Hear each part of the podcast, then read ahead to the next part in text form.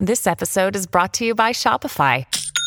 Forget the frustration of picking commerce platforms when you switch your business to Shopify, the global commerce platform that supercharges your selling wherever you sell. With Shopify, you'll harness the same intuitive features, trusted apps, and powerful analytics used by the world's leading brands. Sign up today for your $1 per month trial period at shopify.com slash tech, all lowercase. That's shopify.com slash tech. This episode is brought to you by Kia's first three-row, all-electric SUV, the Kia EV9, with available all-wheel drive and seating for up to seven adults. With 0 to 60 speed that thrills you one minute and available lounge seats that unwind you the next. Visit kia.com slash EV9 to learn more. Ask your Kia dealer for availability. No system, no matter how advanced, can compensate for all driver error and or driving conditions. Always drive safely.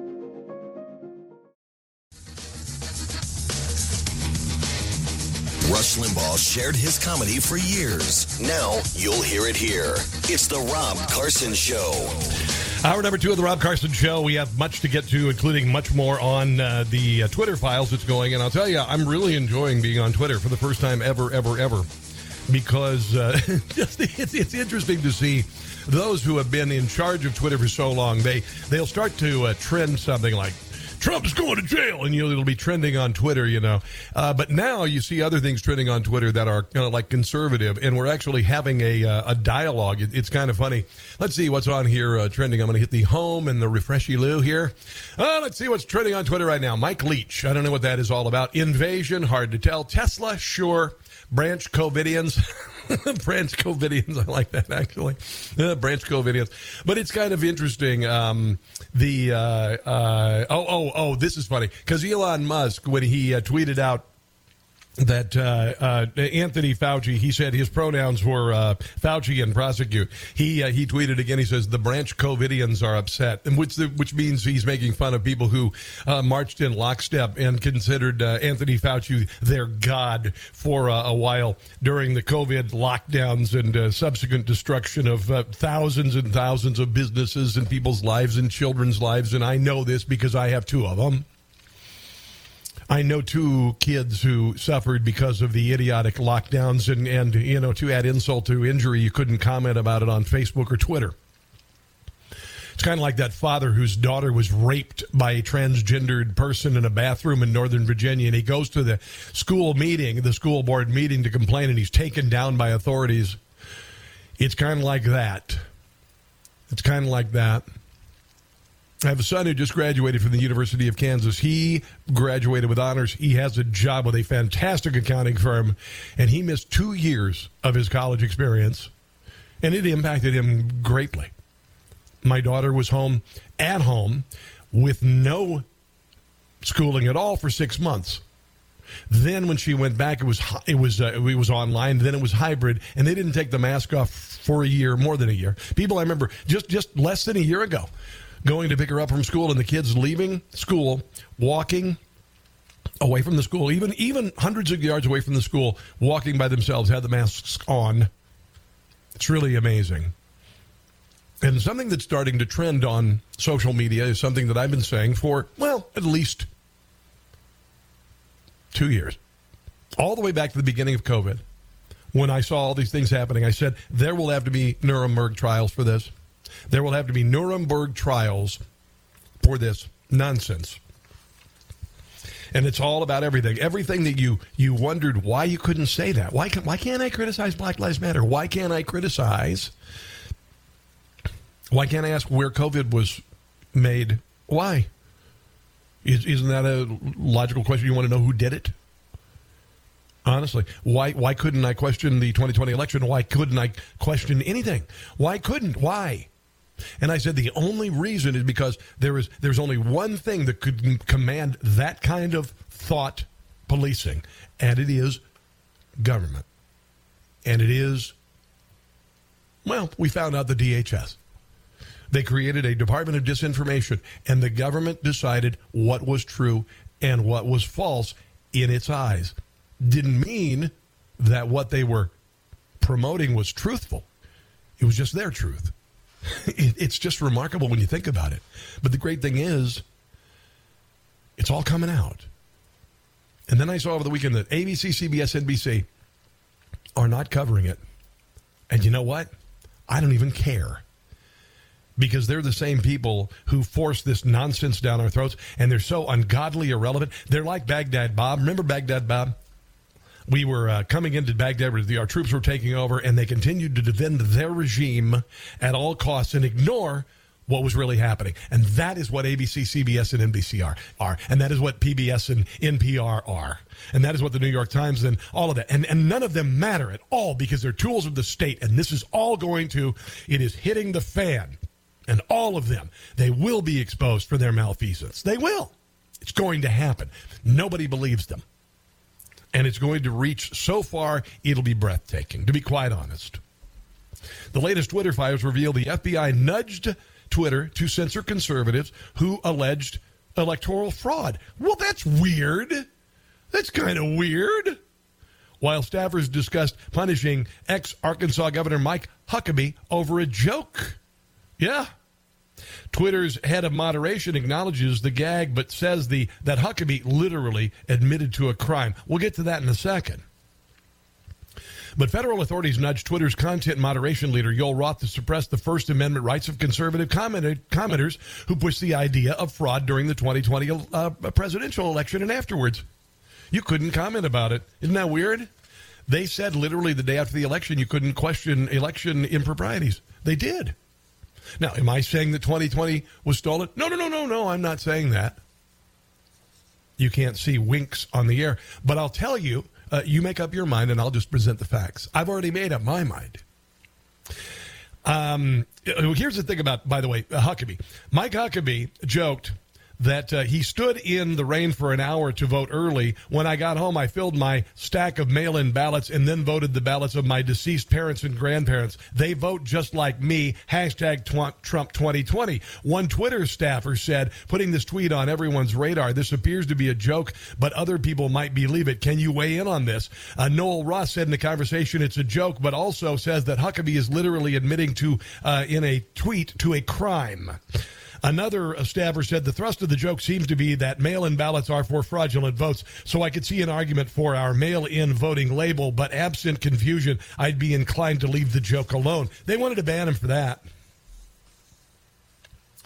Matt Taibbi said in October of 2020, Twitter executives created a Slack chat room devoted to high profile moderation actions related to the election, which was then a month away.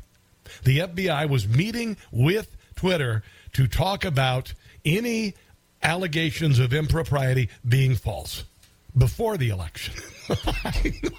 they were setting the table. They were setting the table. So then, if you criticize what happened, then you could be taken down. They were working it. It's so amazing.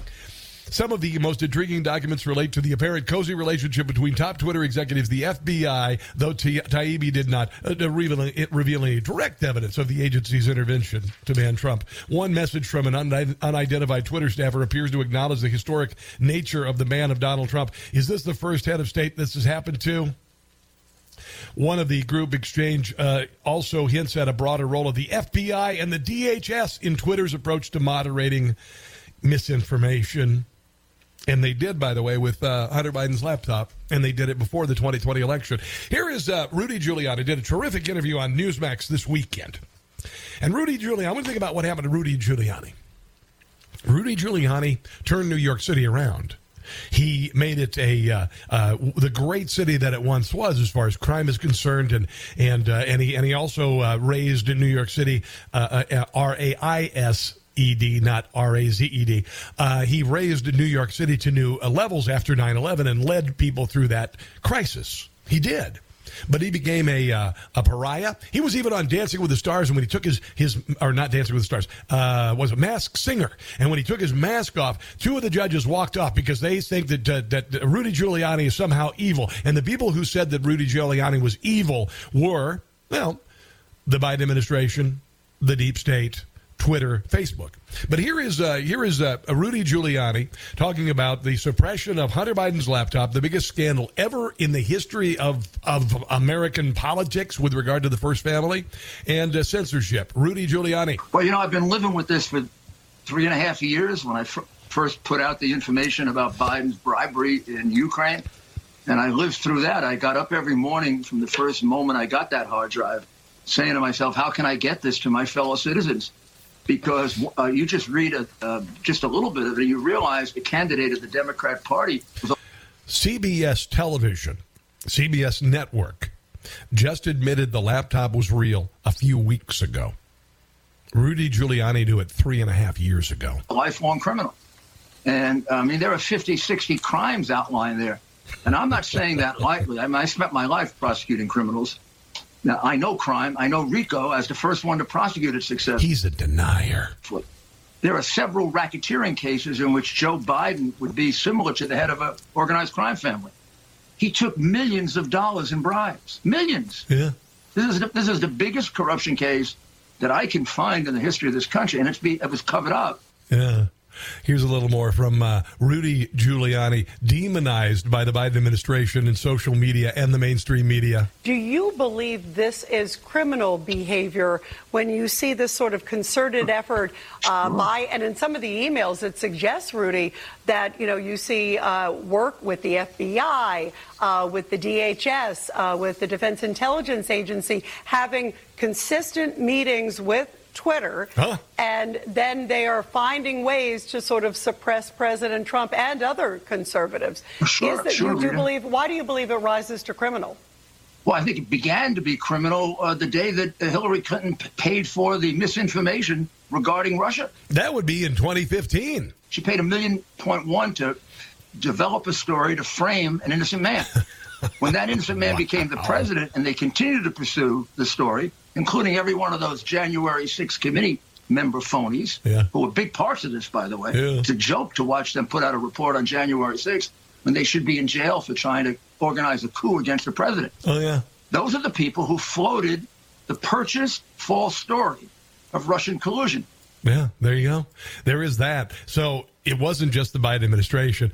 The deep state's been a part of this for a very long time, and Donald Trump was the biggest threat to all of it. He was. He was the biggest threat to all of it. An outsider coming into Washington, D.C., saying that he was going to turn things upside down, and he did, and they have, listening about that, they have for seven years been going after him, the deep staters. And now we know it was a coordinated effort. Here is uh, Rudy Giuliani talking about uh, Peter Strzok, who worked for the FBI, no longer does, and, and said basically there was an insurance policy against Trump being elected, by the way. James Comey, the former uh, head of the FBI who left, and Jim Baker, who was the chief counsel of the FBI and, uh, and was a part of the. Uh, the effort to shut down Hunter Biden's laptop story, and then he went to Twitter. That's where he went. He went from the FBI to Twitter, and uh, just recently, um, Elon Musk fired him because he was in charge of censoring the first round of Twittergate files. Here is Rudy Giuliani on those guys. How many perjuries were committed? You know, this guy Baker, who organized this Twitter thing, he, he should have been in jail two years earlier if Barr had the courage to prosecute him. Why were those Yeah, Barr is a big phony, by the way. FBI guys let go? Strzok, Comey. Comey committed out and out perjury four times. Yeah. Yeah. And uh, Rudy Giuliani says he had enough to prosecute Joe Biden, Hunter Biden in 2019. Of course, Comey says he was innocent. That's a joke. Well, that's why. That's why. By the way, I can't wait to see what the Republicans uncover too. Uh, being able to now being Oh, able to I get think, I records think these and guys, this is not the Senate. This is not the weak, frightened, except for Johnson and Grassley Senate, who could have revealed this, you know, several years ago. Yeah. I had this whole thing basically, or let's say half of it, certainly enough to prosecute in 2019. Mm-hmm. I gave it to Hannity in early 2019, then to John Solomon, then to Mike Pompeo, who also buried it. And you should know that now that he's running for president. And I'll tell you the whole story of that at some point. I'll write it out. And then Barr buried it in January of 2020. And I didn't know that Barr had the hard drive. Yeah, there you go. You've been played. I mean, I mean, at least they, they think they played you, but you knew in the back of your mind that something was going on, and now it's all coming out just in time for Christmas. More audio on the way. Miranda Devine of the New York Post. Uh, your thoughts as well here, guys. And I want to get into uh, the election in Arizona. I want to get into the uh, swap of uh, the uh, a merchant of death for Brittany Griner and the reaction to it on. On TV this weekend. 800 922 6680. This is the Rob Carson Show. We the people are mad as hell. It's the Rob Carson Show. Merry Christmas. Happy Hanukkah. And a Happy New Year. the ultimate Christmas gift has been given to us by Elon Musk. And I think you're going to find out. And the reason why I'm spending so much time on it today is because it it really uh, the most important thing in the world I believe, as far as rights are concerned, is the right to uh, a freedom of religion and freedom of speech. And because we have the First Amendment, I believe that the First Amendment, in combination with the enforcement of the Second Amendment, has made us into the greatest engine of individual and economic freedom of all time. And for the first time in history, freedom of speech had been uh, quantified, and the right was afforded, uh, not afforded by government, but God and uh, and and made into policy. and so it's so important to know because this government that supposedly honors the First Amendment really, really became very much like China, and it impacted uh, conservatives particularly, but uh, the news cycle, what is true, what is false, the government deciding it, and when the government decides what is truth, I mean, it's over. It is absolutely over. Um, before we launch into a little bit more of uh, you know uh, white hot uh, Elon Musk action here, I did uh, talk to my friend Jim Gossett this weekend, and I said, you know, we need to put together. And I thought of a song that I had heard before. I said we need to put together an all encapsulating, um, uh, I guess. Way to express all of the ways we've been played or the government thought they were playing you from the last couple of years. And he came up with this Arizona. Yes and Corona. Yeah, can't talk about it. All the lies about them they've been telling you. Yeah. How did they win it? Hmm. The freaking Senate. yeah. When the votes that they received were very few. Kind of weird. Don't catch the stupid. Don't buy their BS. That climate change is real, inflation's not. Don't catch the stupid. Don't believe them because distraction and diversion's all they got. We all know that Hurricane Ian was the result of global warming. Russian collusion led to confusion. January 6th is a smokescreen. Mm-hmm. The new Green Deal is a disguise deal. Sure. Like their mandate forcing you to take vaccine. Don't catch the stupid. You just can't do it. That in women's sports, men should compete. Okay, there's that. They're teaching sex ed. Oh, yeah kindergarten. Okay. They're destructive policies we must defeat. Mm-hmm. Like wear a mask. Don't wear a mask. Statues have fallen. It's so appalling to ignore Hunter's laptop and his theft. Don't catch the stupid. Reject their nonsense. Everything is stupid on the left. Oh, wow. Wow. that is spectacular. Uh, by the way, this uh, this show is uh, the only uh, approved version of uh, the vaccine for the stupid allowed, and it's officially approved by me. So there you go. That's all you need to know. Uh, let's go real quick to Randall in Pacific Grove, California. Randall, how you doing, my friend? Merry Christmas. What's going on? Yeah, Merry Christmas. Um, uh, San Francisco mayor's office is very, very seriously harassing Elon Musk right now. Really, really bad. They're pulling up Yeah. all kinds of pseudo ordinances, and they're, I, I predicted this. Remember? Yeah. Remember, I Yeah. told you they were going to do this. They're not going to quit hammer time. And so uh, they have a big offices in Atlanta. They got big offices in Detroit. There's a lot of convenient ways you could just kind of just like politely give her the Yeah. finger or whatever. Yeah, yeah. I agree. Well, I know that they were going after him with regard to having a. Uh, uh, they they furnished a little apartment or two there, so you wouldn't have to go out into the uh, the uh, fentanyl addicted, homeless, uh, violent city of uh, San Francisco. Instead of going home, you could stay overnight at the company a couple times. And San Francisco is going after it. It's the same thing that Letitia James did to uh, Donald Trump in New York. It's using uh, law enforcement. It's using the administrative state to go after your political enemies. It's bullcrap, and it's going to collapse. It will collapse. A lot of times when I was working 24 hours, like uh, either split shift or graveyard, or else even a college, if I uh, stayed in so late, I woke up.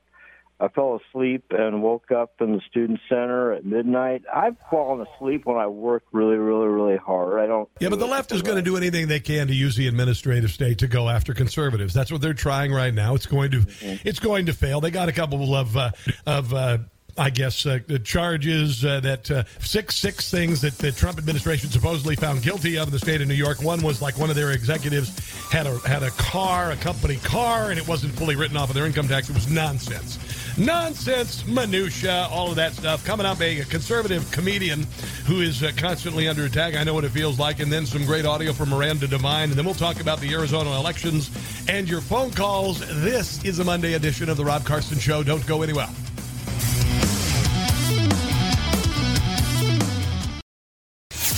Of abuses and usurpations do you not understand? It's the Rob Carson Show.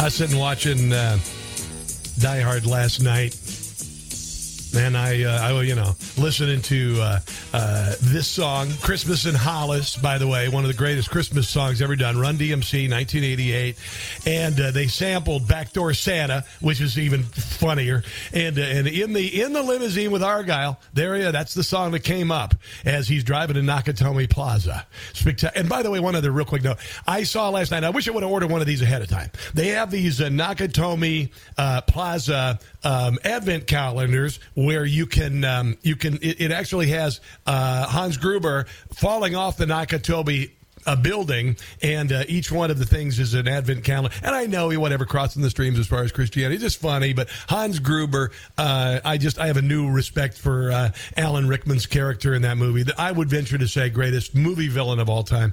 You got to see it again. Uh, we got a comedian on the phone, stand-up comic, uh, also CEO of Uncancelable Records, dang funny guy. Uh, Aaron Berg joins us on the Newsmax hotline. Aaron, how you doing today, man? I'm good, Rob. How are you? Nice, I'm good. Uh, nice lead in talking about one of the greatest Christmas movies ever made. Thank you.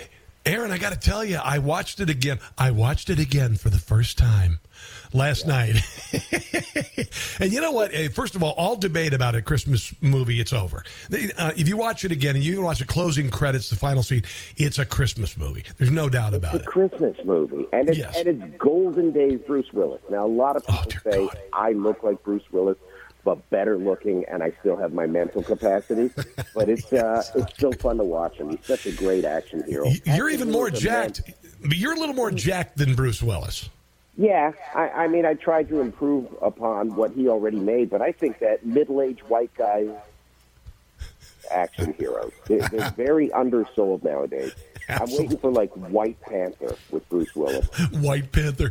Did you see that uh, Black Panther kind of did a face plant at the box office? I think it was because so many organizations, like on uh, on university campuses, were saying that we're going to have a private screening and Whitey is not allowed. Do you suppose that might have had something to do with the, with the with the movie not doing as well at the box office, telling people that you can't go see it if you're white? Yeah, I, I, and it's also long. Remember when movies and people would see movies because they were good, not just because they were playing like ethnic politics. Yes. That's when I like movies. Yeah. Yeah, yeah. I've been in some classics. You ever see Detroit Rock City? Very overlooked for the Oscars. My appearance as the bartender in the male strip club was phenomenal. You should watch it.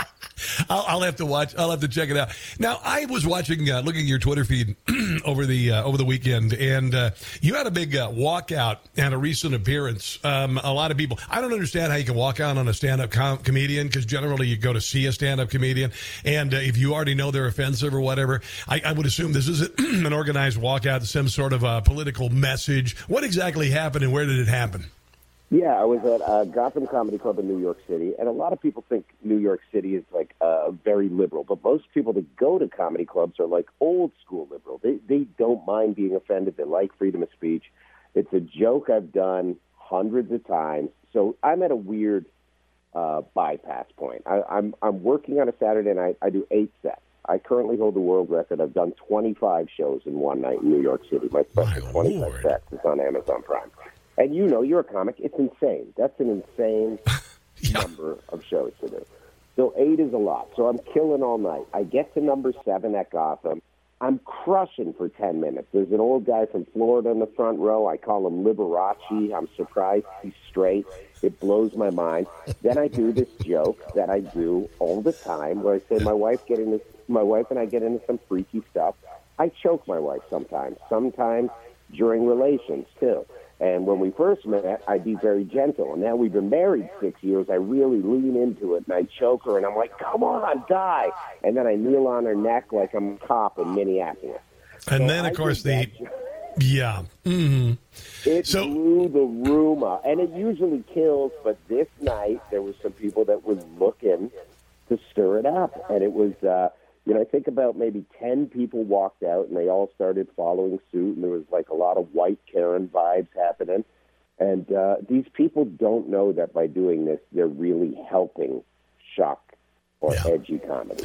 Well, you know, and and, and uh, while you know your that that rave for you, uh, I recognize the absurdity of it because you are being absurd when you say it. you're you're not you don't actually uh, you know believe these things necessarily, but you have to get a re- you have to get a reaction to it. You people are going that you know you're saying that you're it, it's so over the top. It's like Dave Chappelle. It, you know Dave Chappelle. He said like I, I saw it was Sticks and Stones I think, and he did this bit on on Michael Jackson, and it was ungodly offensive. And you know what? It's glorious. You know why? Because uh, the the First Amendment was created to protect unpopular speech. And and you know, it, I did I find him talking about Michael Jackson uh, and children and child molestation. I find it offensive. Oh hell yeah! Was it my was it my bag baby? Uh, not necessarily, but you know, it was part of his deal, and I know what to expect from Dave Chappelle, and I would never shut him up. I would never shut him up. And, and if these people don't like you, they wouldn't have been in the audience. But this is this is they want to attract attention. They want to bring you down. They want to instead of just disagreeing with you, they want to make that you. Well, what they've been saying is that you know this Department of Disinformation. They want to declare your speech verboten and unacceptable. That's what they're doing, Aaron. But these are people that would be, first of all, the joke is not about quote unquote George Floyd, which they made it about. They started yelling about George. It could, it could be, you know, it's about a specific instance, but I've got way worse jokes about that same topic. And by the way, I went to the George Floyd Memorial, and I doubt that most of the people in the audience actually did. I went to see it because I was in Minnesota, and there's nothing else to do except ice fish. And these people get upset because they just want to be upset and they want to put on a show. And I don't think that they knew I was going to twist it and turn it around. You know, I'm selling more tickets for my road dates now because of it. So I don't think that they know what they're doing. And then these people that think they're all, oh, I'm free speech, but just not this. And then all of a sudden it's like people start going after them on Twitter. They're the first ones to lock their Twitter accounts and go private. It's amazing to watch the irony of it. Now, I, I've been writing conservative comedy. I started writing for Rush Limbaugh in 1989, right out of college. And uh, I, I, I essentially, when I did that, I signed my death warrant as far as being able to ever host late night or being on Comedy Central. It was over. And, I've, and I have several examples throughout my career that I, you know, got a call from somebody, where have you been? And then they find out I write for Limbaugh. And it's over. It took Newsmax Television to give me an opportunity to be a commentator and a comedian. And it's glorious. But what, tell me about your your uh, uh, would you what do you consider yourself to be? I don't want to pigeonhole you, blah blah blah, whatever. But what do you where do you consider yourself on the on the political spectrum? Yeah, are you like I- I mean, libertarian, I- leading conservative kind of? Is that what you're? I'll, I'll tell, what are you? you precisely. I moved here from Canada ten years ago, so right. I'm a, I'm a legal immigrant. I just became an American citizen on March the 18th, so I have a great deal of respect for the system and how hard it is to work your way into the system legally. So that was my first uh, stance in terms of being anything political because if you go, oh, I'm a, I'm a legal immigrant, I am pro legal immigration, which then people take, oh, you hate illegal immigrants. So right then you get pigeonholed immediately. Wow. Uh, and then from there, I have a kid. My kid goes to school. I make money. I pay taxes. So you start to lean more Republican as you get older and you start to succeed. But you know, when I was younger, I, I was w- much more of a outdated type of liberal, and now now that I've gotten older, it's changed. So you know, I'm a registered Republican, and I have no shame in admitting that. Let me ask you this because you know I just uh, we started the syndicated show a little over a year ago and it's really blowing up. And when you when you start to get it following, when you really start to start reaching people, you become a much bigger target, Aaron. And this is tough. It it can be real tough. I'm really glad that this happened at this stage of my life because right now, I mean, I look at I, I get stimulated by criticism because it gives me an opportunity to rebuff what they're saying. But how do you every day do what you do? And what sort of slings and arrows are you getting hurled at you from uh, radicals in this country? I think Uh, you know, being in comedy in New York is is it's a very difficult thing, and I've talked to Jim Gaffigan about this. And you know, Jim, I think, was very right leaning for a while, and then he had a seismic shift in the middle of the Trump presidency and at the end of the Trump presidency.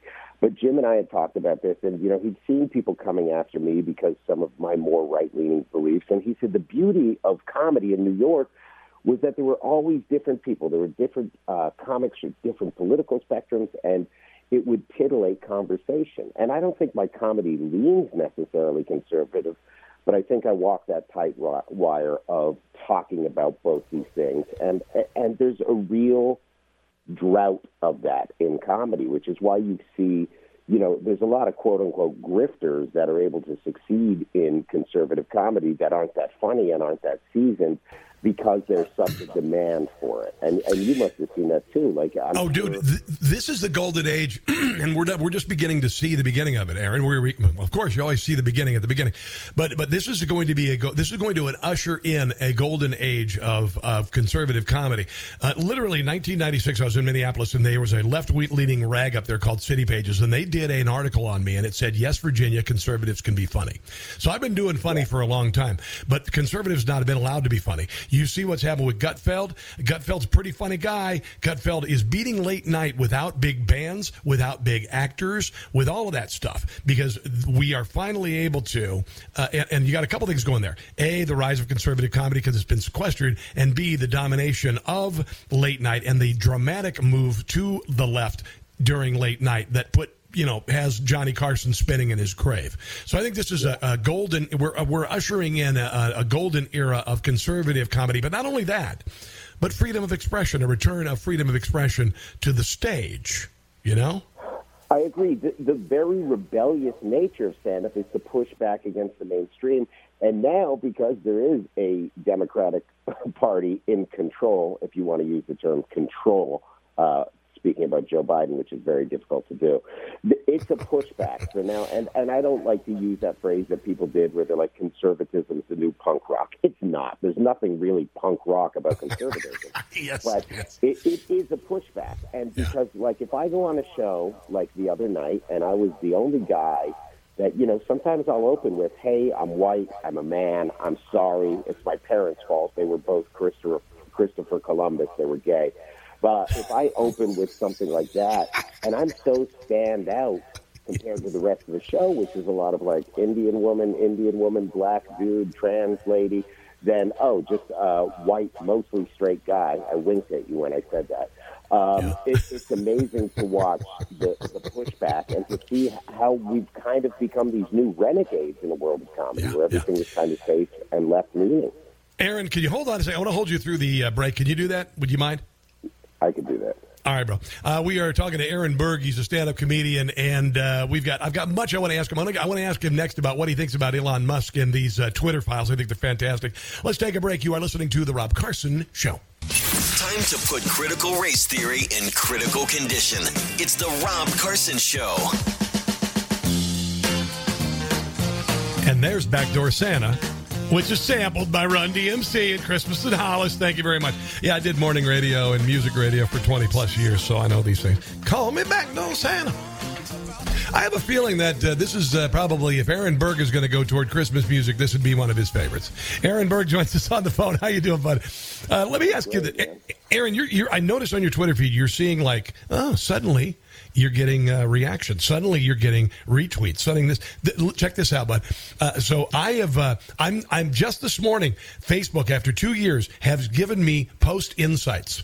They got rid of one of my pages the day after the election. It disappeared for a year. It reappeared without explanation. And then today, for some reason, I'm able to see post insights that I've not been able to see. My Twitter following is been beginning to grow. It's kind of nuts. Have you noticed some stuff going on since uh, Elon Musk took over Twitter?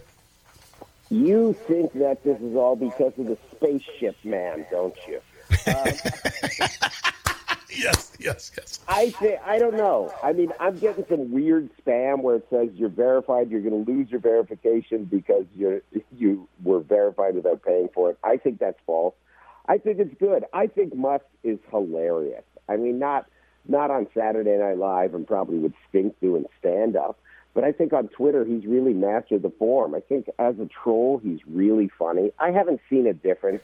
You know, I I always play by the rules with them. I, I wouldn't use the words you're not supposed to use.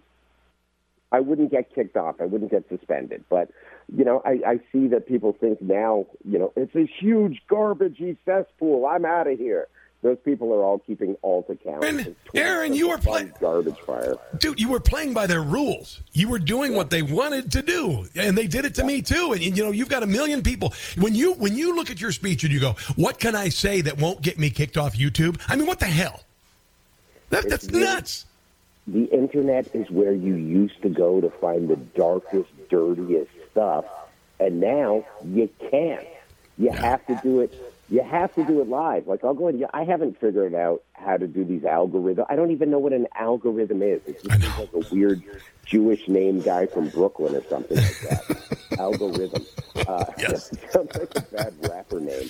Yes. I, I haven't figured it out at all. So I don't know what these guys are doing. I don't know how to blow up. I don't know how to get viral. I know if I get a beer can thrown at me, I'll probably get on Jimmy Kimmel's show. Yes. But I don't know. I don't know how it works.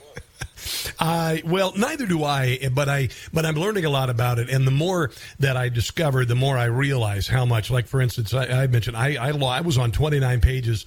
A conservative guy paid 250 thousand dollars for 19 million followers, and the Facebook took it away on October 31st, 2018. Just disappeared all of his money, wow. no money refunded, none of that. So I've been I've been going through this a lot. You uh, you know, like so many people, you're trying to reach people, and you you know that a lot of people go to Twitter for that, and you know what Twitter will do to shut you down, so you played by their rules. And a lot of people did that. And and to me, right now, what what he uh, you know what what Elon Musk is doing is very liberating because I'm not getting flagged anymore, and I'm yeah, seeing and, uh, post engagement things like that. Is Trump back on? Has Trump tweeted yet? Or he, you know what? I think the reason why he's not is because he owns Truth Social, and I don't think he wants to. I'd love to see Trump back on Twitter. Um, but he, has got his own platform. He's trying to make money. He's trying to make money on it. So, um, let me ask you this before we before we wrap things up. Um, uh, what's what what is going on with you? Are you going to be uh, doing uh, a lot of Christmas stuff? Are you going to be uh, doing more? Th- I wish I would have seen. I was in New York uh, about a week ago, and I if you were at uh, if I would have known you were there, I would have come and seen you. Yeah, let me know when you come back, and I'll I'll show you around. We'll go look at all the heroin and feces in the streets. Oh, I love and, it. we'll go to the big tree. I got Christmas set up here. I'm I'm I'm Jewish as well. Don't let Kanye know. But uh, we got a menorah here. We got yes. a tree. I was up on the roof the other day, and it's ironic because I'm Jewish, so I thought if I fell, I would have to sue myself. Um, and then uh, I'm, touring like crazy. I'll be in Toronto this week at uh, Yuk Yuk, and then uh, me and Luis J. Gomez have a tour called the Offend Everyone Tour. So that's happening this week and all of January. We're in uh, Minneapolis, we're in Phoenix, we're in Cuyahoga Falls, Ohio. And then I start my own tour in February called No Left Left Behind, and that goes February until uh, August. I love it, Aaron. Aaron, I, I, greatly appreciate you joining me, giving me a little perspective today as a fellow. Uh, I, I, never did stand up comedy, and the reason being I did about 20 years ago. I had an interview with Dave Chappelle, and I said, I wish I do what you for, do for a living. This is right before Chappelle show, and he looked at me yeah. sitting here in the studio, and he goes, I wish I did what you do for a living, because being on the road is a bitch. Uh, you know, so.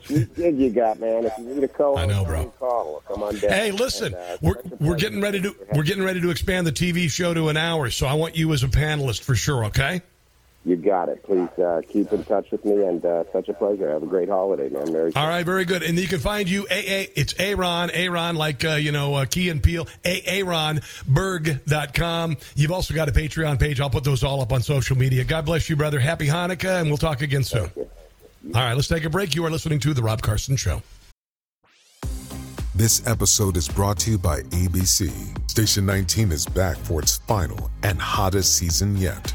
Andy finally becomes captain, and she's going to give it her all to be the best leader the station has ever seen. Will she succeed? Get ready for fiery new romances and high adrenaline rescues. Watch the Station 19 season premiere tonight at a new time, 10, 9 central on ABC and stream on Hulu. Ah, mmm. The first taste of rare bourbon you finally got your hands on. That's nice. At caskers.com, we make this experience easy. Caskers is a one stop spirit curator with an impressive selection of exclusive, sought after, rare, and household names in the realm of premium spirits and champagne. Discover the top flavors of the year now by going to caskers.com and using code WELCOME10 for $10 off your first purchase. Get $10 off your first purchase with code WELCOME10 at caskers.com. Rush Limbaugh shared his comedy for years. Now you'll hear it here. It's the Rob Carson Show. Hour number three of the Rob Carson Show. I'm going to try and get a lot of stuff crammed into this hour, including a little bit more on Elon Musk and the Twitter files, what's being uncovered, and it's earth shattering, even though ABC, CBS, and NBC are not covering it. and it doesn't matter because uh, they don't matter anymore. They don't matter anymore. Also, Kari Lake, the 70 page lawsuit to throw out the fraudulent Arizona midterm election results, which has to happen. Uh, also, um, we've got some really good uh, uh audio with regard to the Brittney, Brittney Griner trade for the Merchant of Death. And uh, we even have some audio from the Merchant of Death. And I likened it on Friday, and I think quite accurately. It would be like uh, uh, it would be like uh, trading uh, Joseph Mengele for Jussie Smollett, essentially.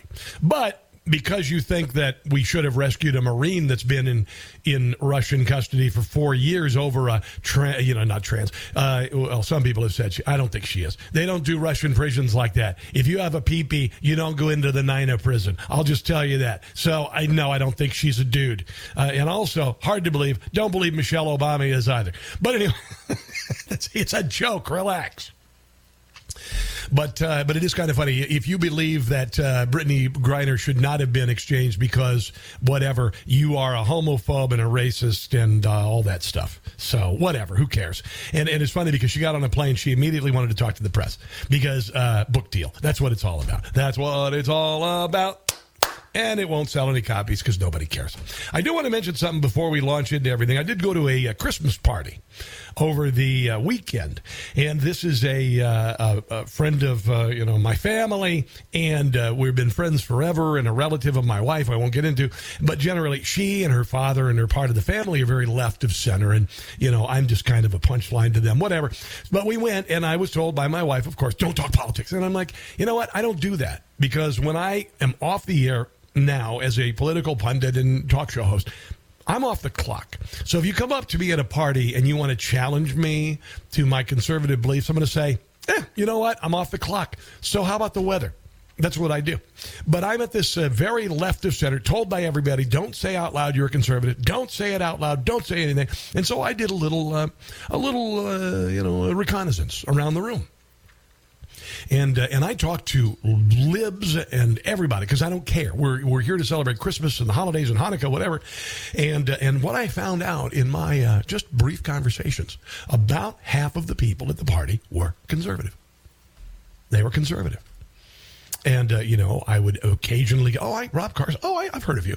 But a lot of, well, you know, don't say it out loud here, but I'm, you know, I kind of believe what you believe. That's what I got. It was, it was very interesting. It was very. And another interesting thing that happened, I'm going to tell you right now that uh, uh, I have always had this mantra with regard to food, and it is that if dessert were made of meat, then I would eat. I would eat dessert. I quit drinking oh, over a year ago, just for health reasons, just for health reasons, and I just didn't. I don't know. I just it, it had worn out its usefulness in my life, and I had depended on it too much, and so I stopped. And since then, I if meat were made of dessert, I would eat des- dessert. It's nuts.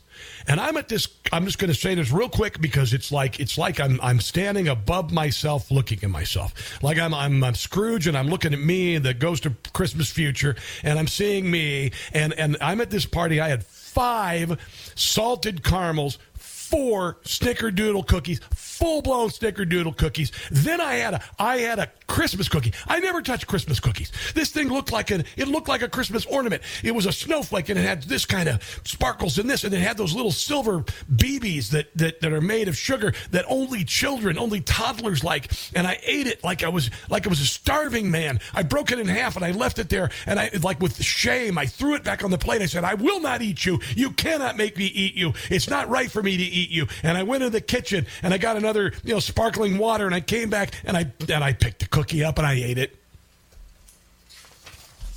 It's just bizarre. I'm, I'm going to tell you if you if you quit drinking, it, it's weird. I, I crave sweets. We, we, this isn't me. This isn't me. All right, more on Elon Musk, but I want to play our brand new theme song, all encapsulating theme song about all the nonsense you've been told you have to believe by uh, the deep state, by the MSM, and by big social media. It's Jim Gossett. Arizona and Corona. All the lies about them they've been telling you. You can't say it on social. How did they win it? The freaking Senate. Hey, don't question. When the votes that they received were very few. Yeah, Kerry didn't win. Don't catch the stupid. Don't buy their BS. That climate change is real, inflation's not. Can't say it is. Don't catch the stupid.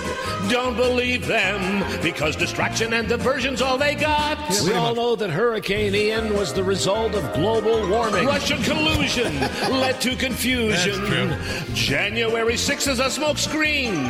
The new Green Deal is a disguise steal. Like their mandate forcing you to take vaccine. Yeah. Don't catch the stupid. You just can't do it.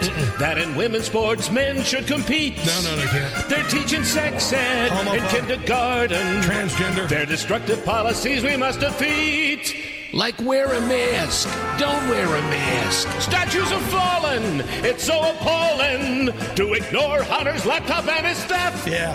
Don't catch the stupid. Reject their nonsense. Not real. Don't catch the stupid. Reject their nonsense. Everything is stupid on the left. Yeah, pretty much. That is uh, Jim Gossett, two S's and two T's. Yeah, you haven't been able to say anything about any of those because your opinion was suddenly disinformation. This is from uh, Breitbart. Elon Musk drops third set of Twitter files detailing federal involvement in decision to ban Trump. Duh. What did I tell you last week? I said it was going to come out that the feds were involved in banning Trump. Duh. Rob's right again. Yay, Rob! Billionaire entrepreneur uh, Elon Musk released a third trove of documents detailing the decision of Twitter to suspend Donald Trump permanently and how federal agencies may have been involved. The thread was posted by Matt Taibbi on his Twitter account. We'll show you what, what, what hasn't been revealed, the erosion of standards within the company in the months before J6 decisions by high ranking executives to violate their own policies and more against a backdrop of ongoing documented interaction with federal agencies. So the FBI had Hunter Biden's laptop. They knew that the election was coming up. The FBI started formulating a uh, possibility of what would happen. They started saying that the uh, that any questioning of the election months before the election would be misinformation, and then they immediately shut down discussion of election impropriety after 2020, and then they banned Trump altogether. But other than that, nothing to see. This, uh, according to uh, who is this? Matt Taibbi. After January the 6th, internal, internal slacks showed Twitter executives getting a kick out of intensified relationship with federal agencies. Here's trust and safety head Yoel Roth lamenting a lack of generic enough calendar descriptions to concealing his very interesting meeting with partners, meaning the FBI. He met with the FBI. This is Miranda Devine. She has been following all of this nonsense for a while. And here she is talking about Jim Baker, who was the chief counsel for the FBI before being relieved of duty because he was involved in shutting down discussion of the Hunter Biden laptop and censoring it on Twitter, among others. After he left the FBI, he, and, oh, by the way, he was also down with the, uh, the Russia collusion hoax, okay, with Hillary Clinton, and he left the FBI. And who hired him? Twitter did. And he did the same thing at Twitter after Joe Biden was elected. Here's Miranda Devine. Look, I think the fact that uh, Elon Musk fired James Baker, who um, was Twitter's top lawyer and had been the top lawyer at the FBI during Other the than that, nothing to see here but everything. entire Russiagate controversy, and he was right in the centre of that and had had to leave. Uh, and then he pops up at Twitter five months before the election. That's kind of weird. Um, it looks very much as if his role was to be the gatekeeper for any information that might be detrimental to Joe Biden. Yeah, and that's why Elon Musk fired him. When I first saw it Friday night, I thought there's one big missing element, and that's the FBI intervention. When the FBI went to Twitter week after week at meetings and told them to look out for a trove of information, a, a hack and leak operation, a dump of this is uh, at least a year after they got uh, uh, Hunter Biden's laptop and they knew what was in it and they knew it was real. Information that might happen in October and might be about Hunter Biden. So they pre bunked our story. And uh, James Baker, it looks as if, may have been the person who suppressed any information about that uh, pre-bunking by the FBI, by wow. his old mates at the FBI. Wow. And it looks like Elon Musk has figured that out yeah. and he's fired him. Yeah, the FBI needs to go away. I mean, like permanently. Uh, one more soundbite from Miranda Devine. Uh, by the way, uh, uh top FBI uh, lawyer Jim Baker went to Twitter, but uh, guess what? It looks like another high ranking FBI official went to Facebook. Weird. Oh, yes, of course he is. He's a, a very much a creature of the swamp and, uh, you know, canny enough to ensure that there is no smoking gun. But there will be some. Talking about Jim Baker. Sort of a trail. Uh, it, it, it, telling us exactly who was involved in that uh, censorship of the post. Who hired James Baker? I think that's a very important at Twitter story too, because there was also a lawyer at uh, Facebook. Uh, Pamela Karlan, another lefty professor, who was parachuted in just a few months before the election, and then yeah, no, she wasn't from the FBI, but she was a lefty who was brought in as chief counsel at Facebook before the election. Went to join the Biden administration. What's going on, and who's orchestrating all of this? Yeah. Um, it, listen, I know this is a lot of time been spent on this today, but this is important because your speech has been shut down. My speech has been shut down. Your thought has been shut down. You've been told that you've been gaslighted. And, and I even saw this morning at something I said, you know, Merriam Webster made gaslighting the year award of the year. Another pundit has said, well, yeah, it makes sense. Journalist Michael Shellenberger reported Twitter faced internal and external pressure before banning Trump January the 8th, by the way. That was the third drop this weekend. Former President Trump was banned from Twitter the day after former First Lady Michelle Obama and others demanded the company permanently remove him, according to the newest Twitter Files installment. On Saturday, CEO uh, Elon Musk and journalist Michael Shellenberger released a fourth batch of Twitter documents that show internal communications by the company's executives between January 6th and 8th, 2021, including and shortly after the riot at the Capitol building. Now, this is uh, Michelle Obama writing. Now is the time for silicon companies to stop enabling this monstrous behavior go even further than they have already by permanently banning this man from their platforms and putting in place policies to prevent their technologies from being used by the nation's leaders to fuel insurrection is what she said. She added, and if we have any hope of improving this nation, now is the time for swift and swift and serious consequences for the failure of leadership that led to yesterday's shame, which was January the 6th. She also said that uh, if you don't, I will beat the crap out of all of you. Because if you've seen her in the cocktail dress from behind, she could do it. I mean, my God, if you were like a quarterback going up against that, you'd just throw the ball up and say, I give up. All right, uh, just a couple more things on this. We're going to move next to the uh, the Arizona election uh, fraud suit by Kari Lake and how I hope and pray that it actually works. And then, of course, the uh, trade of the Merchant of Death for a uh, drug addled basketball player. That's coming up. This is the Rob Carson Show. If you don't like his opinion, see the First Amendment and get back to us. It's the Rob Carson Show.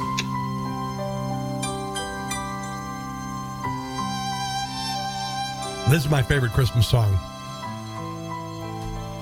It's been this uh, since I was a kid. It's Mannheim Steamroller version of uh, uh, of Silent Night. Kristallnacht, not Kristallnacht. That's what the Democrats did to Washington D.C. when Trump was elected. Uh, Silent Night is Stille Nacht. Stille Nacht. And uh, it's just a beautiful song, and it means a lot to me. And um, this year, it's, it's kind of interesting. I made the analogy in the beginning of the show that I feel like uh, Scrooge after he's been visited by three spirits because uh, it, this is the first Christmas. Um, I, since a lot of amazing things have happened to me, and they've happened to me because I was shown the writing on the stone, essentially. Uh, over a year ago, I was I was shown the writing on the stone and what my future, the direction that I was heading, would result in and uh, and I believe that there was uh, I believe there was some divine intervention involved because uh, I shouldn't be doing a radio show. I shouldn't be doing this. My name should be on a stone. I'll give you details as uh, as they progress, but let's just say I had a terminal illness, mental and physical, by the way. So uh, there is uh, there is that. So if you are struggling, if you're going through a tough time in your life, and the holidays are upon us, and it does become very depressing when you're down and out, or maybe you're out of a job. Never question your self worth, and never listen to those who say you cannot, because you can. You can. You can.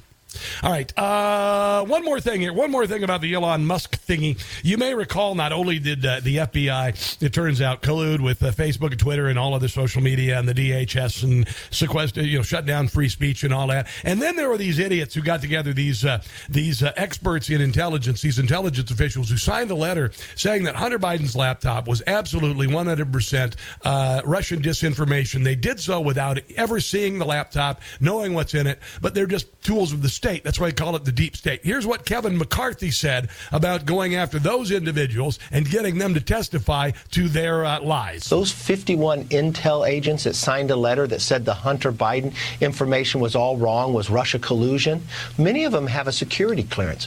We're going to bring them before committee. I'm going to have them have a hearing bring them and subpoena them before committee.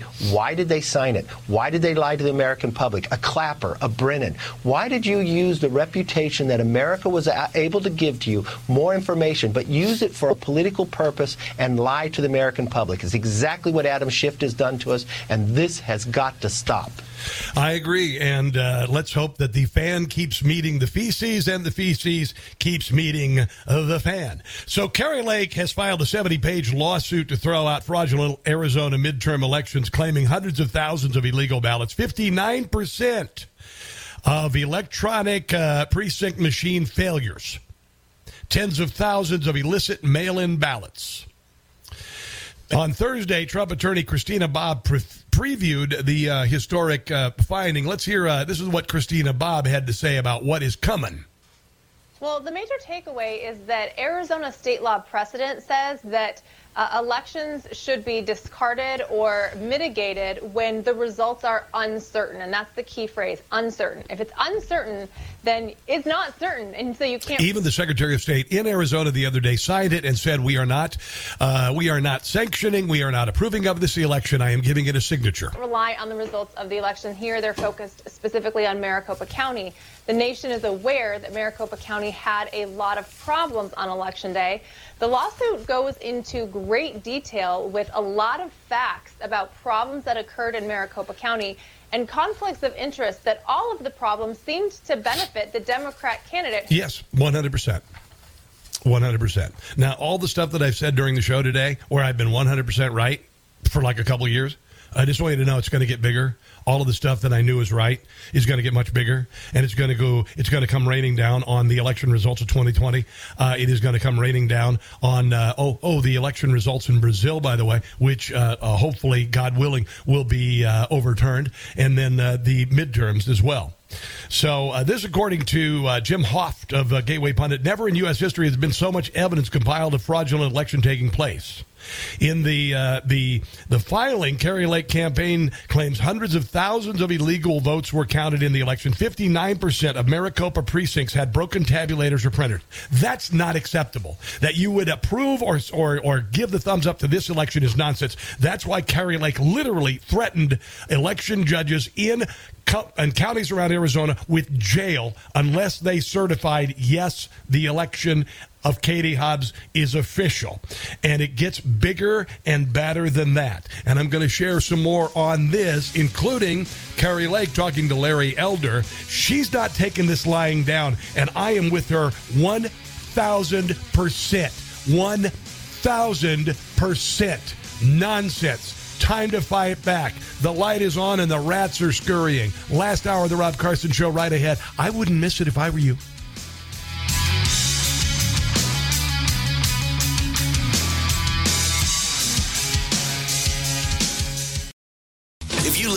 Country and aren't down with freedom of speech, maybe you should move down to Cuba. It's the Rob Carson Show.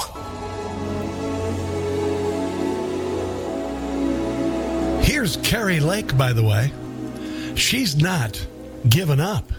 And they were also working to censor people online, working with the federal government to censor people on Twitter, along with Katie Hobbs, my opponent. Yeah, Katie Hobbs was actually working with Twitter to shut down Kari Lake. The Secretary of State.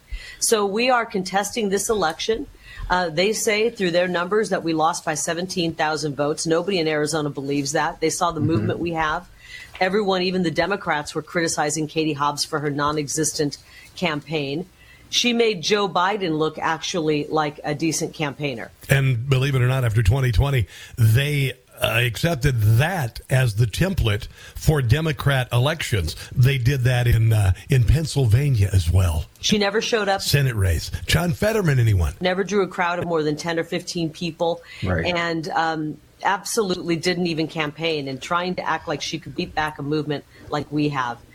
The only thing that, that makes me feel a little bit proud is that they had to go through extraordinary efforts to try to bring down our movement. Yeah. They couldn't do it with the way they did it in 2020. They had to go above and beyond by. You can't say that. That's disinformation. Sabotaging election day. And we will be taking this to court. We're filing a lawsuit tomorrow, and we will be challenging. The- Go get them, Kari. I love you even more. My God in heaven. I love that woman. She's spectacular, and she has bigger cojones than any man in the country in politics. Wow, just wow. According to the uh, filing the in the in the court case, number of illegal votes cast in Arizona's general election uh, far exceeds the 17,000 vote margin between uh, Kari Lake and Katie Hobbs. By the way. Uh, witnesses who were present at Maricopa County Tabulation and, and Election Center, uh, Runbeck Election Services, that's a company that did it, and a multitude of Maricopa vote centers, as well as other facts meticulously gathered, show hundreds of thousands of illegal ballots infected the election in Maricopa County. Maricopa County's public statements concerning remaining ballots to be counted November 9, 2022 and November 10, 2022 show an increase of approximately 25,000 votes with no explanation of why the number of remaining ballots ballots could increase. Maricopa County officials also permitted the counting of tens of thousands of mail in and drop ballot boxes that did not satisfy signature verification.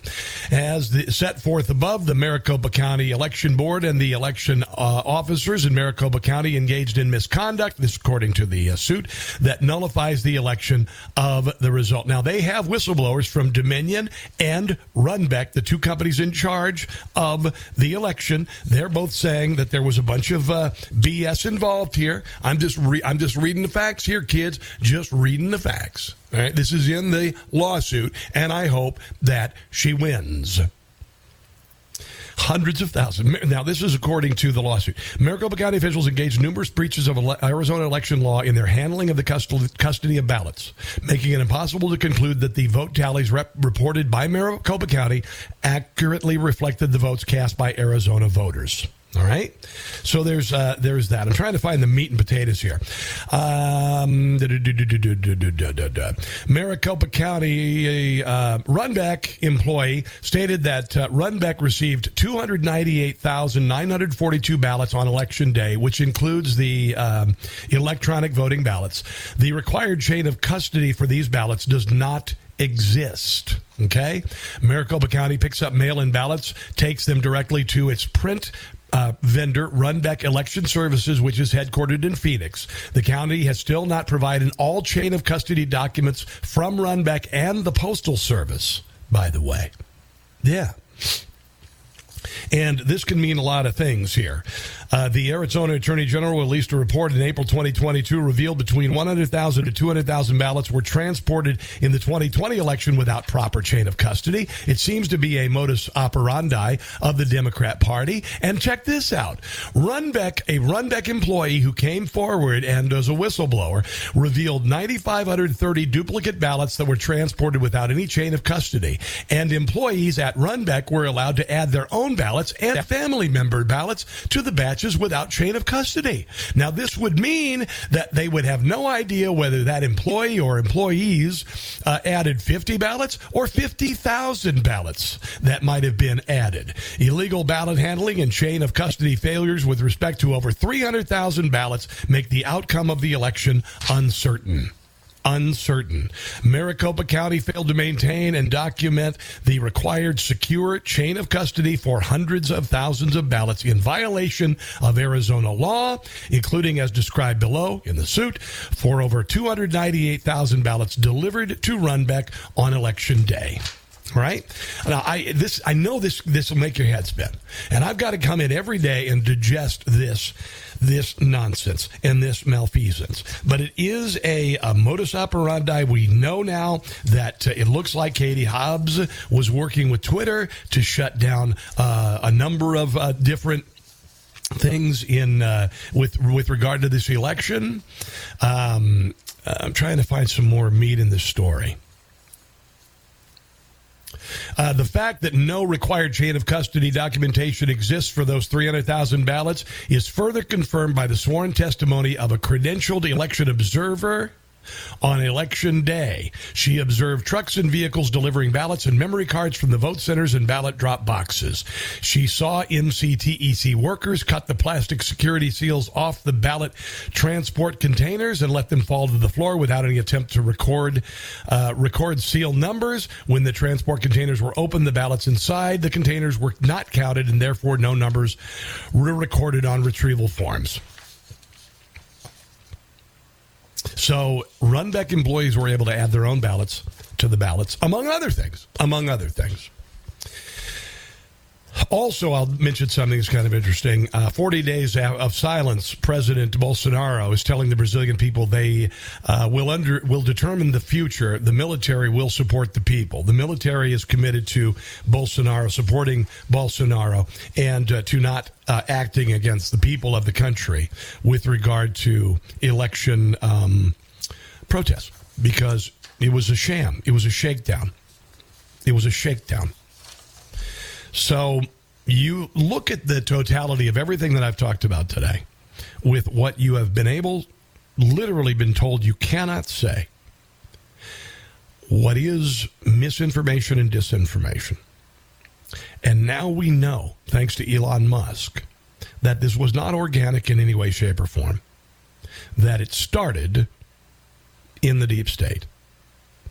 And they had so much audacity and they thought their their arrogance and hubris was so great after you know the 2020 election with Hunter Biden's laptop, the 2016 election with Hillary Clinton and the FBI working with her and creating Russia disinformation. They were so just puffed up on themselves, knowing that they had control of big social media, knowing that they had control of the mainstream media, knowing that anything, it, they really had gotten to the point where any sort of dissent became disinformation. And I told you that. I told you that. Dissent is not disinformation. But they had so much arrogance and hubris, they literally created a department of disinformation and hired a director and were in the middle of communications with big social media before the election. And now we know the truth. And now we know the truth. It really is just stunning when you think about it. it's just it's just stunning. And it's all coming out. It's all coming out. I love vindication, man. I love vindication. It's crazy, crazy.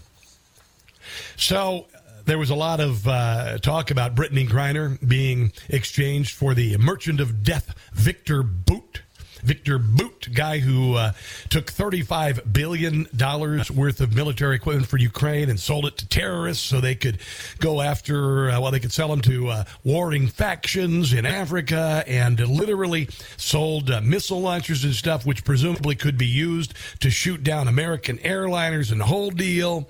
And uh, they traded that guy. for Brittney Griner, a uh, WNBA star who just happened to be a lesbian and uh, also uh, got caught with a vape pen filled with hashish oil. Now, the interesting thing about this, and I said this, I said this is going to pay to target on what Russians or despotic regimes consider to be high value targets, knowing that the United States will bend over backwards to get those people. They can get away with anything. It's like trading Josef Mengele for Jussie Smollett. I mean, it really is.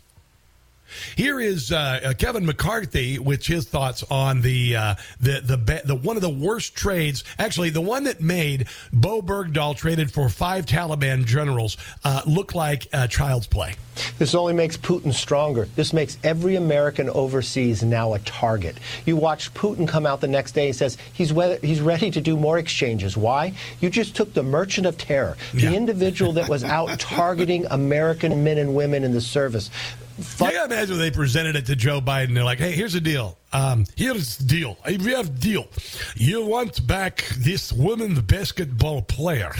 You will have to give us Merchant of Death." And Biden's like, "Okay, well that's fine." He's like, "You've got to be kidding! I mean, uh, of course, of course you will. You will bow down before us, and you will give us. You know, it's that it, they were. They must have been like, no way, they're going to do this. They, they, seriously, they're going to give us the Merchant of Death for for that for her? Are you kidding me? Funding the uh, the guns and others to kill people for an NBA, NBA, WNBA star that got picked up for marijuana. It is not equal. It harms us. It weakens us. It's exactly what Secretary of Defense Gates has said about President Biden. Every foreign policy decision he's made for the last 40 years has been wrong. Now that uh, big social media can't say that you uh, believing that Paul Whelan should have been uh, traded instead of Brittney Griner, now that social media can't call that disinformation and flag you for it, and, and I don't think Facebook would because freedom and everything. But here is uh, MSNBC saying that uh, if you say that a decorated Marine who uh, served his country proudly, who has been in jail for four years, would be a better trade than Brittney Griner, a, a, vot, a pot vaping, in, uh, you know, uh, leftist who kneeled during the national anthem and demanded that the anthem not be played before her WNBA games. If you say that wasn't a good trade, then you are definitely a racist and a homophobe this idea that a Marine was left behind is dangerous and it can really spark a lot of pushback from people who aren't very interested yeah. and, you know, finding out the. This is the same crap they said to you about having any sort of disagreement with CRT or radical transgender ideology in classrooms. That if you criticize, it's putting those people into, into, uh, and they're making into a, a target. Actual truth. They're just listening to these talking points and they're repeating them. So it's intentional disinformation. oh, there we go again. People hear that information and then go out and spread misinformation. And that's really the problem here. And on top of, of the fact that Brittney Griner is a woman of color. of course. Is also a gay woman. Of course. So we cannot we cannot take that out of the equation too. It's really unfortunate that she has to come home to this. The really positive for uh, white guys like me is that uh, you're really not that big a deal for a target for kidnappers. That's kind of cool, right? I mean, when you go over abroad, it's like oh, we can't get crap for him. I mean, we need to find a uh, we need to find a black lesbian. I mean, seriously, whoa, whoa, whoa, whoa, transgender. Can we find a transgender? We could get anybody. I don't care who we got in jail right now. If the U.S. has got anybody, maybe Guantanamo Bay. Doesn't don't even mess with the white guys. I've got a little bit more audio on this. No, actually, yeah, I got a little bit audio after this break. Actually, James Carville, and then a story about. Um, about uh, redemption and hope. I'm going to share that before the end of the show. I know, crazy. It's a Rob Carson show. Sleepy Joe. Joe Biden's been asleep for years. This has to be a wake up call and shine a bright spotlight on anything like this behavior anywhere. It's the Rob Carson Show.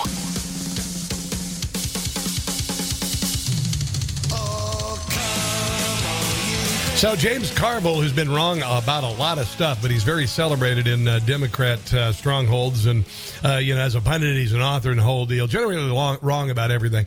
Uh, here is James Carville talking about uh, how uh, racist we are, and this is what Democrats do. They think the worst of America whenever possible. They think the worst of America. When a crime happens, they immediately say, "Oh, yes, because America's racist. America is this. America's misogynist. America sucks. All that. That's their go-to." Here is James Carville talking about people who would criticize the exchange of the merchant of death for a lousy NBA player who smokes uh, pot. But a lot of this, like a lot of things in America, are, are, are driven by the fact that this young person is not white and is not straight. And if you don't believe that, you're not in tune with American politics. I'm sorry. I, it, this is something I just Immediately thinks the worst of the American people. This is why James Carville uh, sucks. to be said. But another he- thing I'd make is most of the people that are criticizing this, not all, are pro-Putin,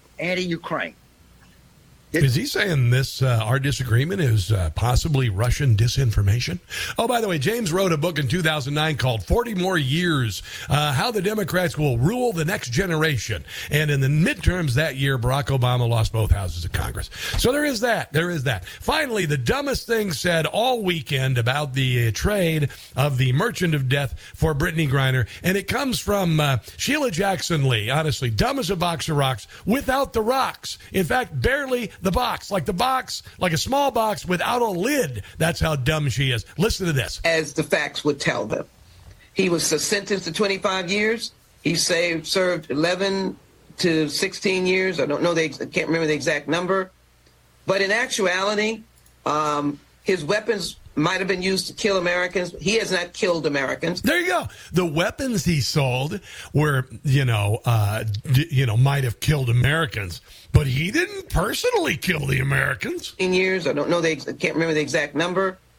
But in actuality, um, his weapons might have been used to kill Americans. He has not killed Americans. I'm not saying he's not a nasty You know, I mean, Hitler, Hitler didn't actually kill the Jews. That's exactly what she said. That's exactly what she said. Ber- Hitler didn't just walk up and kill the Jews. It wasn't him. Bad guy. But I will tell you that I believe that Americans should know that the sovereignty of their nation will always be behind them and they'll never be forgotten. Oh my God in heaven. I mean, just so stupid. I mean, just so. That's a terminal case of stupid. I mean, uh, no, that's just like. Oh my God! Okay, so uh, here's the uh, here's the good news this weekend. Uh, unless you're a big fan of uh, of uh, Tom Brady, Tom Brady and his Buccaneers lost uh, 35 to 7 to San Francisco 49ers. And there's this guy, this young guy named Brock Purdy. And Brock Purdy was the last pick in the 2022 draft. And they called him Mr. Irrelevant. And yesterday, Mr. Irrelevant, who was taken as the final pick in the 2022 draft, recorded three touchdowns in his first NFL start. This is not the first time that a Mr. Irrelevant has shown this season. There's a guy named Isaiah Pacheco, Pacheco, Pacheco for the Kansas City Chiefs. He was working in a McDonald's or a, a Wendy's with his mother in January. He was picked in the seventh round. I think he was 21st, and he's rocking the party. Here is Mr. Irrelevant Brock Purdy talking to Erin Andrews after the game yesterday. Brock, I don't have to tell you this. So much has been made, you being the last pick in this year's draft. Well, today, that last pick in the draft had this entire crowd chanting his name. How do you even put in put your first career start into words? Yeah, I mean, his first career start. so much help around me, you know, with all the veterans and leadership on this team. So for me to just go in, do what Kyle asked of me, and, and have the defense make stops. So uh, it's not a one man show. Like I definitely have a team around me, and I'm just very thankful that I am where I am. So Earlier this year, I said that Isaiah Pacheco was running for his life. And I mean it. Because when you've been marginalized or you've been underestimated by people around you, and you finally get the shot that nobody was going to give you, it's amazing what can happen, isn't it? Radio did that to me. And it took a, uh, a guy named Chris Ruddy at Newsmax to say, Oh, whoa, whoa, whoa, what's going on? Rob, I'll tell you what, you go in, you're going to play. Beautiful story. Just in time for Christmas. It's beautiful. Let's take a break and come back and wrap things up. It's the Rob Carson Show. That's going to do it for the show, guys. God bless you and uh, your families. And if you're struggling, we're praying for you, and brighter days are ahead. Have a glorious day. And until tomorrow, do not catch the stupid. I'll see you then.